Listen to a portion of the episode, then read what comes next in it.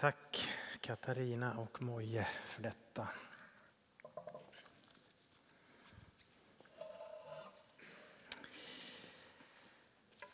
Det är ju höst och höst är ju skördetid på många sätt. Det är mycket äpplen ute i trädgården nu. Eh, och en del av oss kanske inte hinner ta vara på all frukt som kommer om man har tur. Vi har så ett, ett äppelträd som vi inte hinner äta upp allting av och sen så har vi ett plommonträd där vi hinner äta upp båda de två plommon som kom i år. Det är så märkligt det där hur det kan bli.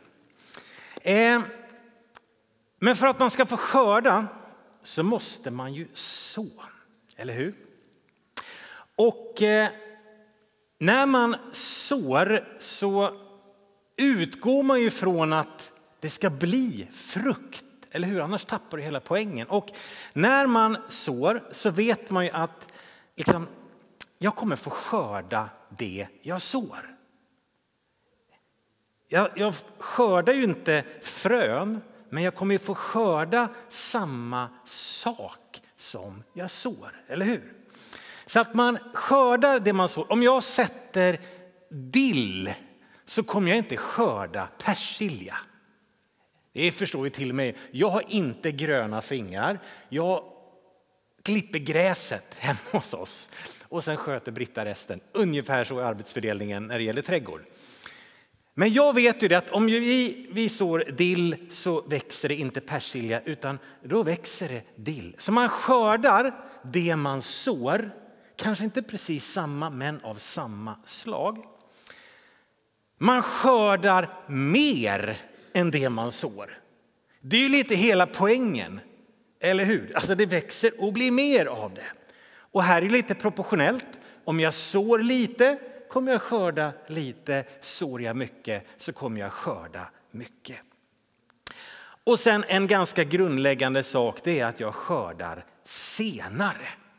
Det är inte så att jag stoppar ner ett frö och sen så innan den här predikan är slut så har det växt upp saker här, utan det kommer ju ta lite tid. Det finns en tidsaspekt och det kan ju variera väldigt mycket beroende på vad det är för något som jag sår eller planterar. Och man kan ju tänka så här att varje gång som man sår ett frö, varje gång som man planterar någonting så agerar man lite grann i tro. Jag agerar i tro på att i de här fröna så finns det en inneboende livskraft. Vi kommer läsa en text om det nästa söndag. En inneboende livskraft i fröna. Jag gör ju det här utifrån vad kanske vad andra människor har berättat för mig. Jörgen, om du gör så här så kommer det bli så här, för det har jag upplevt. Så jag agerar i tro på vad andra har berättat och sen över tid så agerar jag också i tro utifrån min egen erfarenhet. Att jag gjorde så här förra säsongen och då funkar det så att jag prövar igen. Och det här att jag agerar idag för någonting som kommer ske i en morgondag. Och den morgondagen kan vara olika långt bort. Det här temat av sådd och skörd det förekommer ganska mycket i Bibeln när det gäller tron och livet eh, med Gud. Att vad jag gör, vad jag tror, vad jag tänker, hur jag agerar, det får konsekvenser. Nästan hela Ordspråksboken är en bok som talar om detta att handla vist och förståndigt så går det väl. Ordspråksboken har liksom den vise och dåren. Dåren gör så här och då går det oftast illa. Den vise gör så här och då går det oftast bra. Men det här temat finns med liksom invävt i livet och tron. Vi ska inte förväxla det här med karma. Karma är ett begrepp som finns framförallt i nästan alla östliga religioner. Där liksom karmasystemet går ut på att slutsumman av mina gärningar är det som definierar, som bestämmer mitt eviga öde. Liksom utgången, att jag samlar på mig goda gärningar och till slut har jag fått så mycket poäng så att jag kan nå det gudomliga. En viktig tanke i karmatanken är också det här med återfödelse, reinkarnation. Att jag behöver nog ganska många liv på mig för att få så många poäng så att jag till slut når det gudomliga. Eh, det utesluter också på ett sätt ondskans makt. För det onda som sker beror nästan bara på att jag som människa, du, vi som människor, vi har inte blivit tillräckligt upplysta. Vi, gör, vi handlar inte rätt och därför går det åt skogen. Och det är ganska... Eh, liksom, om du drabbas av ont så beror det på dig själv. Liksom dålig karma. Du har gjort något ont, alltså drabbas du av det onda. Om du lyckas så har du gjort gott och får poäng för det. Eh, det finns likheter med Bibelns tanke om sådd och skörd men också enorma skillnader. En stor skillnad är att min eviga utgång, din eviga utgång beror inte min vän på vad du lyckas med eller inte. Det beror inte på dina gärningar utan det beror på hans gärning. Det beror på vad han har gjort för oss, att Jesus gav sitt liv på ett kors. Och när jag sätter min tro till det, bam, där har jag evighetens ingång. Det beror inte på mina gärningar. Eh, för det andra är ju reinkarnation fullständigt främmande för kristen tro. Bibeln talar ingenting om återfödelse. Däremot talar den om pånyttfödelse. Att Gud med sin ande föder mig på nytt, men det sker bara en gång. Och när jag blivit född på nytt så tillhör jag honom för alltid. Jag är hans barn. Och sen så vet vi ju både genom Bibelns berättelser och kanske i våra egna liv att goda människor drabbas av ont. Och ibland tycker vi att onda människor, det går lite för bra för dem. För det finns en ond makt. Vi lever i en fallen värld. Därför är inte det här liksom helt rättvist, utan vi lever i en trasig värld. Och det finns en ond makt som vill stjäla, slakta och förgöra. Så att det finns stora skillnader i detta. Eh, och för att du inte ska för att vi ska tänka rätt i det här med sådd och skörd så vill jag börja just det här med frälsningen. Att frälsning är omedelbar när du säger ditt ja till Jesus. Titta på den här texten. Han har frälst oss från mörkrets välde och fört oss in i sin älskade Sons rike. I honom är vi friköpta och har förlåtelse för våra synder. Det här är någonting som är gjort och har skett. Frälsningen är omedelbar. Så fort en människa säger Jesus förlåt mig, kom in i mitt liv, jag behöver dig. Bam, där sitter det, där öppnas himmelen för dig. Så är det. Punkt. Men jag får inte riktigt... Nej, precis, du får inte riktigt till det. Jag har gjort det här. Ja, det har du. Och jag med. Och vi tillsammans. Men det beror inte på våra gärningar, utan han har frälst oss. Ditt ja till Jesus föder dig på nytt och öppnar himmelen för dig. Jättetydligt och jätteviktigt. Det kan vara så att det finns en resa fram till Jesus. Lite grann som den här berättelsen som Niklas läste. Det såddes ett frö någonstans, men det tog lite tid innan det här på något sätt hade landat tills han sa sitt ja till Jesus. Frälsningen är lite digital, det är liksom antingen eller. Man kan inte vara lite frälst. Man kan inte vara lite kristen eller mycket kristen. Antingen har man sagt sitt ja till Jesus, har blivit född på nytt eller så har man inte det. Så frälsningen är omedelbar. Men sen så läser vi också texter som kanske förvirrar det här. Titta på den här, Romarbrevet 13. Frälsningen är oss närmare nu än när vi kom till tro. Ah, vad är det här? Ja, men vi ska bli frälsta också.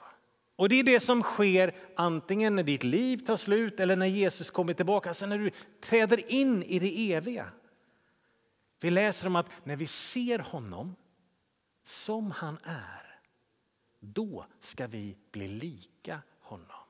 Så Bibeln talar liksom om en, ska vi säga, en slutfrälsning. Men det är det som sker när vi förs in i det eviga. Och man skulle kunna säga att det är tiden mellan de här frälsningarna som vi talar om. Begreppet helgelse används ibland i detta. Alltså jag har blivit frälst, jag är född på nytt, jag är ett Guds barn. Och sen den resan tills jag når det eviga. Där talar Bibeln om att vi ska formas efter hans sons bild. Det handlar om att vi ska leva utifrån den nya identitet vi har fått, bli mer och mer lika honom, gestalta hans rike här på jorden. Och här någonstans är vi när vi talar om sådd och skörd in i våra liv. Så att vi inte tror att vi ska försöka liksom så in frälsning på det sättet i våra egna liv. Eh, vi ska läsa från Galaterbrevet här strax. Och Galaterbrevet är skrivet till judar som hade kommit till tro på Jesus. Men de var så fångade eller så fast i sin judiska tradition av sina lagar som de har levt med hela sitt liv att de hade svårt att greppa det här med att det bara är frälsning i Jesus. Tro på honom, ta emot honom, det han gjorde på korset räcker. Det, hade inte, det var som att det inte riktigt landade utan de sa att tro på Jesus och låt omskära er, då blir ni frälsta. Tro på Jesus och följ renhetslagarna, då blir ni frälsta. Så tro på Jesus och. Och det Paulus skriver till dem, och det är egentligen hela Nya Testamentet talar om att det finns inget och. För mina gärningar, min fromhet, jag kan aldrig bli god nog för att det liksom ska ta mig in i det himmelska. Då är vi inne i det här karmatänkandet igen, att mina gärningar är det som bygger så att jag till slut når. Men Paulus säger nej, bort det. Det är bara Jesu Kristi död på korset som tar oss in i himmelen, som tar oss in i en rätt relation med Gud. Så det är som att han säger att om ni sår in lagen i era liv så kommer ni få skörda ett slavok. Om ni sår in tänkande av att det är lagen som vi ska uppfylla så kommer ni få skörda alltså gärningarnas tyngd. Att behöva duga, räcka till, klara av för att ni ska vara älskade av Gud. Men om ni sår in nåden i era liv, om ni sår in försoningen kommer ni få skörda frihet. Ni kommer få skörda kärleken från Gud, friden som det ger. Och så står det också så här i Galaterbrevet 6 och 7 och några versar framåt. Bedra inte er själva. Gud lurar man inte. Det människan sår ska hon också skörda. Den som sår i sitt kött i sitt kött får av köttet skörda undergång, men den som sår i anden får av anden skörda evigt liv. Låt oss inte tröttna på att göra gott, för när tiden är inne får vi skörda om vi inte ger upp. Det här liksom paret av anden och köttet, det är återkommande ibland i Nya Testamentet. Och det handlar egentligen om en, alltså, människan utan Gud och människan med Gud. Den människa som säger ske min vilja och den människa som säger ske din vilja. Det handlar inte om köttet, köttet liksom, det fysiska. Bibeln talar aldrig emot vår fysiska tillvaro för det är någonting gott som Gud har skapat utan här är ett annat tänkande i detta. Men om jag sår i köttet, jag sår in i det som är jag, mig och mitt så är det också det jag kommer att få skörda. För varför? Man skördar det man sår. Medan om jag sår i anden, jag sår det som är Guds rike in i mitt liv, med mitt liv, så är det det som jag kommer att få skörda mer och mer. I kapitlet innan talar Paulus om några frukter som kallas för andens frukter som är kärlek, glädje, frid, tålamod, vänlighet, godhet, trofasthet, mildhet och självbehärskning. Frukter som när anden liksom får utrymme i mitt liv, när jag sår Guds rike in i mitt liv, sår hans närhet, hans ord, så är det de frukterna som kommer att växa fram. Därför säger han, tröttna inte på att göra gott. På att älska, på att tjäna, på att bära, på att förlåta, på att liksom ge. Så här. För det finns en god skörd som väntar. Ni kommer att få skörda. Men han säger också när tiden är inne.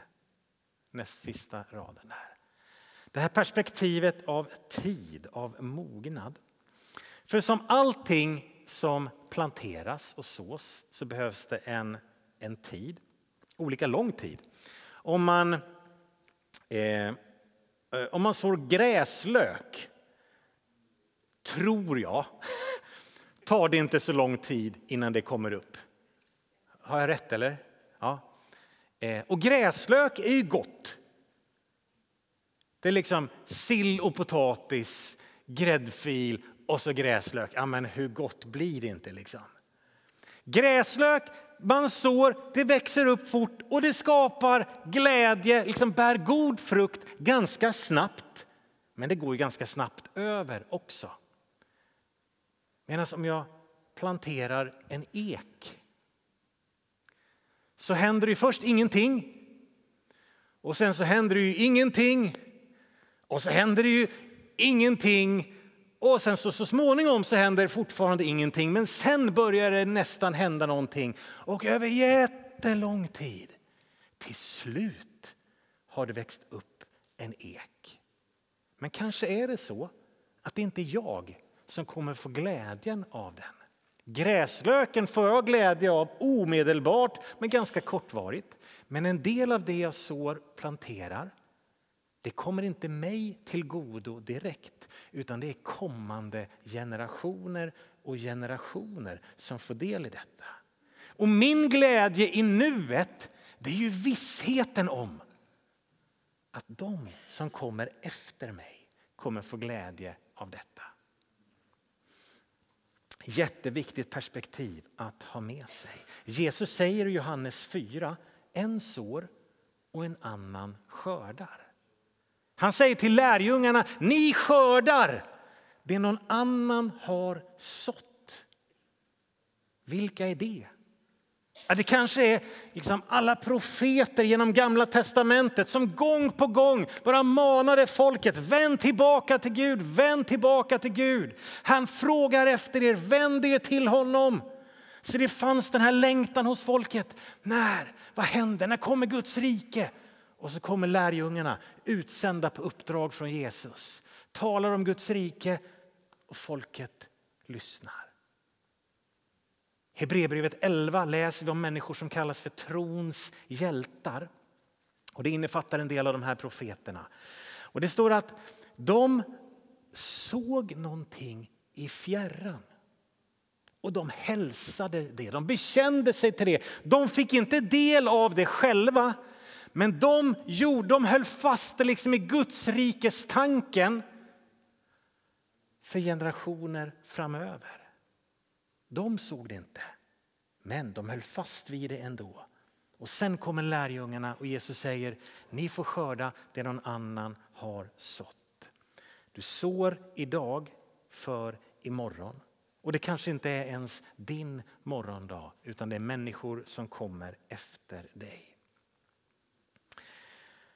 Det jag vill säga till dig idag det är att så in i din vandring med Jesus. Så in i din vandring med Jesus. Stoppa ner frön av tro, av bön, av bibelordet, av gudstjänstfirande, av församlingsliv, av tjänst, av givande, av att älska och bära och sträcka sig till en annan människa. Allt det här som är på något sätt kristet tro i uttryck. Varför? Måste man? Nej, men för att det kommer att bära frukt. För man skördar det man sår. Det kommer att bära en frukt som har med Guds rike att göra. Om jag bara sår in i mig själv, i mitt eget, i min tid, min egen tid, min fritid, min karriär, min ekonomi, mina hobbys, jag, mig och mitt så kommer jag att få skörda det jag sår. Jag kanske kommer få skörda goda saker som har med jag, mig och mitt att göra. Men vet du vad min vän? Hur fantastisk du än är så är ditt eget liv ett för litet mål med ditt liv. Ditt liv är ett för litet mål med ditt liv. Jesus säger jag har kallat er att bära frukt och frukt som består. Ditt liv är inte tänkt för dig bara, utan du är tänkt, skapad till att bära frukt som berör många människor. Frukt som består, som är Guds rike i andra människors liv. Jag kom på här i veckan att jag har jobbat i församlingstjänst i 30 år. Jag har sett många människors vandring med Jesus. Och hör mig. Det spelar roll vad du sår in i ditt liv. Det spelar roll vad du sår in i ditt liv. Vilka frön du planterar. Det kommer bära olika frukt. Måste man? Nej, det handlar om vilken frukt vill du se. För du kommer att bära frukt. Frågan är, vad är det för frukt? Är det gräslök som växte upp fort och skapar lite glädje för stunden för dig? Eller vill du vara med och plantera någonting annat, någonting större? Du som är förälder, kära vän. Du som är förälder, vilket uppdrag, fullständigt omöjligt ibland. Fantastiskt och underbart på en gång. Vilken frukt vill du se i dina barns liv? Vad planterar du? Vad sår du ut för något i din familj? För våra barn ser ju vilka frön som vi sår med. De ser våra prioriteringar. De ser våra liv. Det vi sår med, det kommer vara en frukt som de tar med sig. Visst kan det vara så att man sår gott och sen så eh, går, liksom, händer det saker ändå för att vi lever i en fallen värld. Det kan hända saker på alla möjliga sätt så att vi styr ju inte över den här processen. Men sannolikheten, chansen att det bär god frukt ökar ju ganska dramatiskt om jag sår goda frön. Så du som förälder, vilken frukt vill du se framöver genom generationer? Dina barn, dina barnbarn, vad följer? I teamet här så försöker vi äta lunch med LP-vännerna varje fredag. Människor som är fast och trasiga i missbruk av olika slag. Och nästan alltid i samtalet när man får en berättelse hur såg deras föräldrars liv ut? Ja, men likadant. Mamma eller pappa satt fast i missbruk. Därför sitter deras barn i pingkyrkan en fredag och käkar lunch. Inte alltid, det måste inte vara så, men ofta är det så. Jag vet min mamma berättade om sin pappa, min morfar Arvid, uppe i Blattnicksele, södra Lappland. Mitt ute i skogen och bort från allt. Ehm, och hon sa vid något tillfälle så här, att det var tur att pappa blev frälst. Annars vet jag inte hur det hade gått. Ganska stor, kraftig kar, det var mycket brännvin, det var mycket kort, det var ett hårt liv, skogsbruk, jordbruk, fattigt och dant. Hon sa att om inte pappa hade blivit frälst så vet jag inte hur det hade gått för oss. Han var en av de första som blev frälsta i byn och till slut så den här byn Blattingsele delas av Vindelälven. Och då den vad blir det, södra sidan, den kallades till slut för Hallelujasidan. För det blev så många pingstvänner i byn och kapellet var fullt. Så min morfar blev frälst och hela familjen. Och därför tänker jag, därför står jag här idag. Det är människor som har gått före, människor som har sått in någonting. Och i min familj så började det kanske med min morfar. Och någon som kanske sådde in ett frö i hans liv. Och sen så bär det frukt.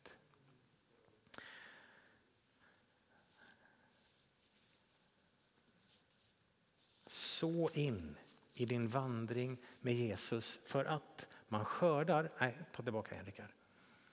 Man skördar det man sår, man skördar mer än man sår och man skördar senare. Tycker så här, men jag gör det här men jag ser ingenting.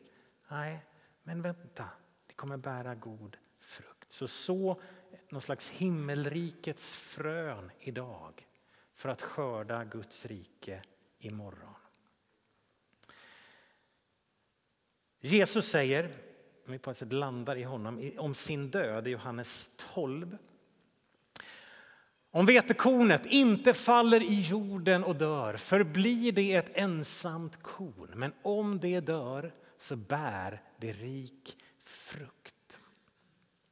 Jesus gav sitt liv. På kort sikt var det ett nederlag.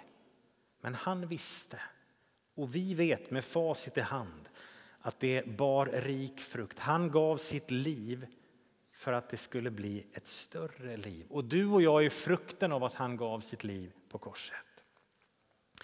Eh, Pernilla och jag har precis kommit hem från en studieresa i Grekland med 120 andra pastorer där vi följde i Paulus fotspår, egentligen hans andra missionsresa. Och när vi står vid i Filippi, dit Paulus kommer, han har en dröm där det står en man från Makedonien och säger kom över till oss. Och Paulus förstår att det här är en dröm från Gud så han reser över vattnet och på något sätt in på den europeiska kontinenten. Och så möter han Lydia, en affärskvinna som handlar med tyger. Och Lydia tar emot Jesus och blir döpt vid det här bönestället. Och det bönestället vet man ju vart det är. Och när vi står där vid det här vattnet, här blev Lydia döpt så förstår man att alla vi som står här, vi står ju här för att det var någonting som såddes in i hennes liv och utifrån det växte.